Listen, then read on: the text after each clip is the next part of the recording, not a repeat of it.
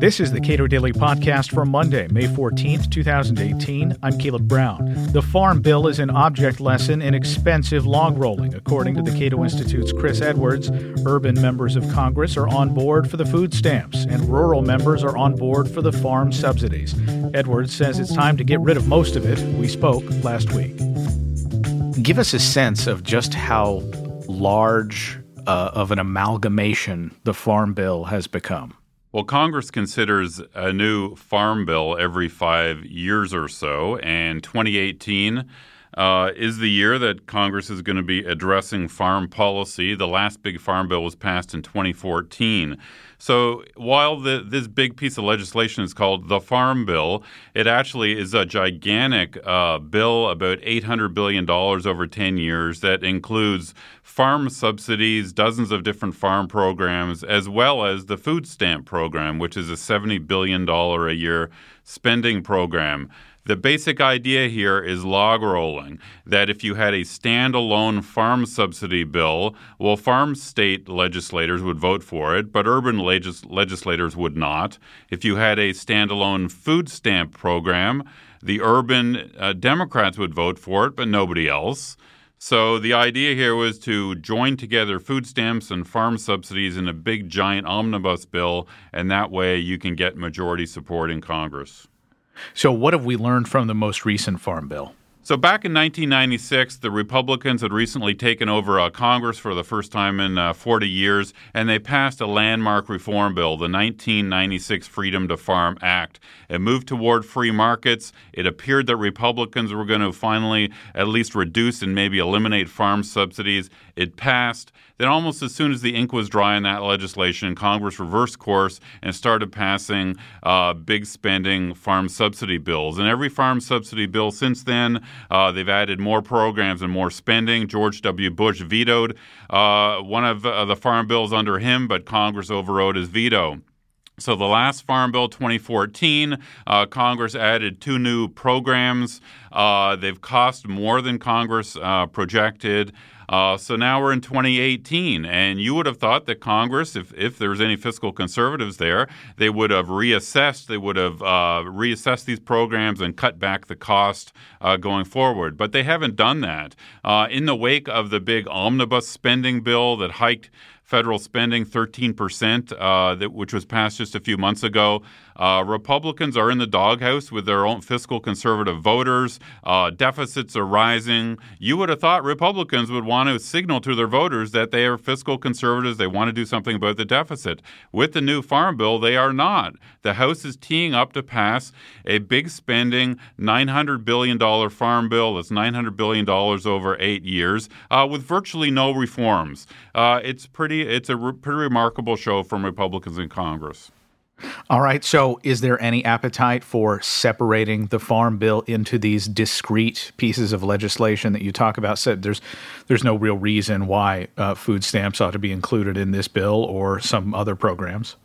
So the last during the debate over the last farm bill in 2014, House Republicans did try to separate out uh, food stamps from farm subsidies and vote on them separately uh, because this is widely understood by fiscal conservatives to be one of the big problems. Uh, but they were unsuccessful. In the end, the leadership, Republican leadership, just amalgamated the, the food stamps and, and farm subsidies again and, and passed that bill. Uh, I haven't heard too much discussion about it this time, although the debate on the Farm Bill is just starting now. The House is teeing up in the next uh, week or two uh, to bring the Farm Bill to the floor. Uh, again, it's it's a giant bill. There is a there are a few reforms on the food stamp side. Republicans are trying to put work requirements in for food stamps. Uh, but they don't cut spending on food stamps. They just want to put in the work requirements. Uh, and on the farm subsidy side, uh, they've got uh, virtually no reforms. In fact, I don't think there's any reforms on the farm subsidy side. All right. So, with respect to uh, food stamps specifically, how has that program changed over time? Well, food stamps have just grown bigger and bigger. In rough numbers, food stamps started out uh, to be a $20 billion program uh, in George W. Bush's first term. It doubled under him to 40 billion a year. Then it doubled again under Obama to 80 billion a year.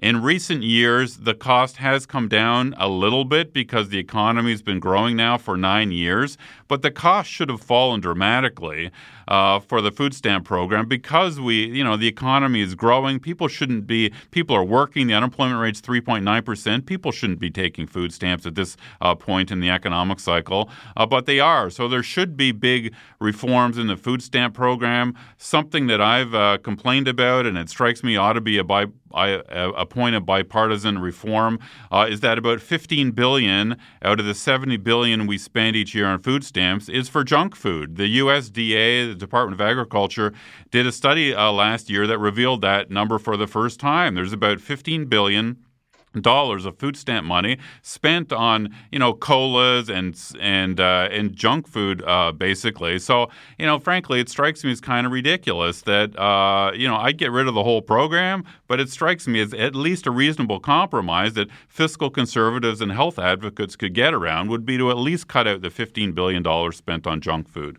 Federal spending on food stamps has been in decline since 2013, hasn't it? Yeah, food stamp spending has uh, declined a little bit from about 80 billion to about 70 billion uh, in recent years because the economy is growing strongly. But I mean, you know, 70 billion dollars is a huge amount of money to be handing out uh, to people. Um, it's when the, when the unemployment rate is only 3.9 percent and the economy uh, has been growing strongly. We shouldn't have such a big program that hands out so much money uh, uh, like food stamps. How many people who are? I mean, the unemployment rate is low, but I mean, some of those people are not in the not seeking work. That's right. They, I mean, so the Republicans in, in, in, the House Farm Bill they want to put work requirements in uh, for the food stamp program, which you know is it sounds like a reasonable reform. Except if you look at the fine print, the Republicans would only save about a billion dollars a year by putting in this work requirement for food stamps, but they want to add a billion dollars of new uh, bureaucracy in the Department of Agriculture that would uh, help people with job training programs. So they want to save a billion dollars to take a few people off food stamps and get them into job training programs, but they want to spend an extra billion on the job training program. So ultimately, taxpayers wouldn't save any money. Um, where do farm subsidies go? Well, one of the long-standing problems with farm subsidies is, uh, you know, I'm not in favor of the federal government running subsidy programs uh, for anyone really, but farm subsidies is is a remarkable program because the vast majority of the subsidies go to uh, very high-earning, well-heeled uh, households. The average income of farm households in the United States in 2016 was 118,000 a year. That's 42% higher than the average income of all US households of 83,000 a year. So that, that's all. So all farm households taken as a whole have much higher incomes than other U.S. households. But it's even worse than that because farm subsidies are concentrated in the biggest and most wealthy uh, farms. So, for example, 60% of federal farm subsidies go to the 10% biggest, wealthiest farms, 60% to the top 10%. It's kind of uh, remarkable. And these are not these are not uh, uh, uh beef cattle farmers. They're not fruit and vegetable farmers.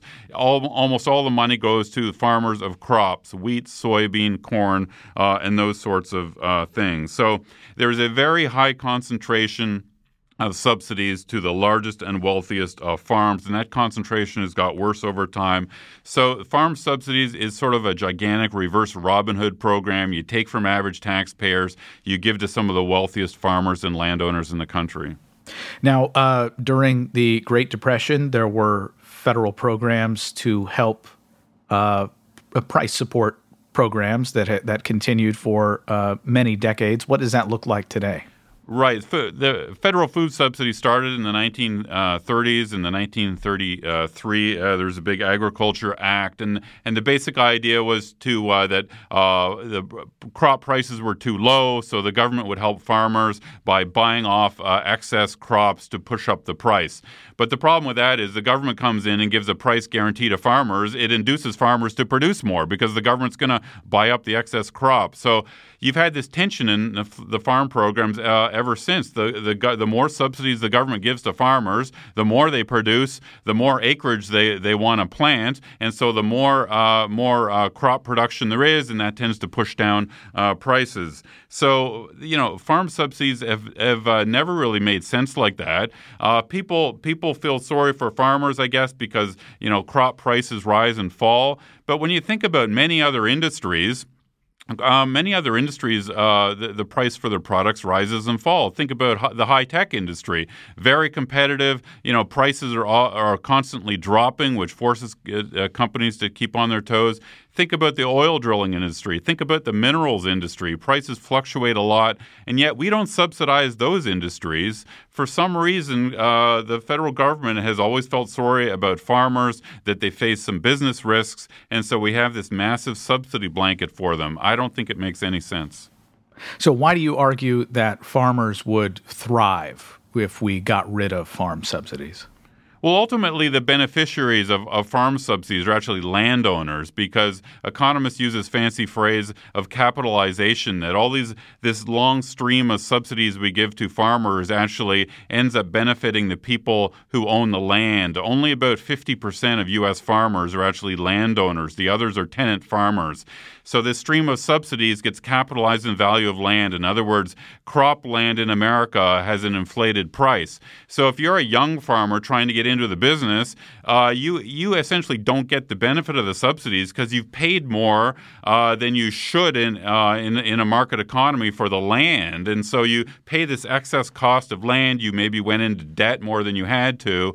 Uh, then the subsidies basically uh, offset that extra cost you paid. So the beneficiaries of farm subsidies are mainly landowners, and that's why you know so, some of the wealthiest Americans over time, like Ted Turner, the former CNN uh, owner, uh, was a recipient of farm subsidies essentially because he owned uh, so much cropland. In this 2018 Farm Bill, I think Republicans uh, and Democrats hopefully can get together, at least make some modest reforms to farm programs to cut out the millionaire farmers getting the subsidies to reduce the cost for taxpayers to some extent.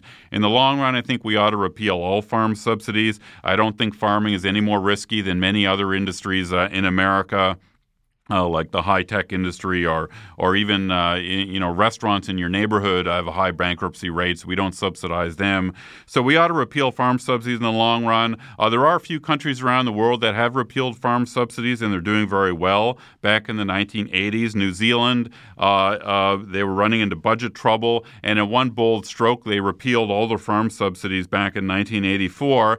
And initially the farmers protested, they marched in the streets, they complained, uh, but and and there was a few years of adjustment. It was tough for a few years, but New Zealand farmers adjusted. They, they diversified their land use. They planted different crops. Um, they they saved more money when crop prices were high, so they could cover losses when prices were low. And in the end, New Zealand farmers ha- have thrived without subsidies. So I think if we repealed subsidies uh, for farmers here in America, uh, there would be some adjustment in the short run, but in the long run, I think farmers would be better off uh, without being so dependent on Washington. Chris Edwards directs tax policy studies at the Cato Institute. Subscribe to and rate the Cato Daily Podcast at iTunes and Google Play, and follow us on Twitter at Cato Podcast.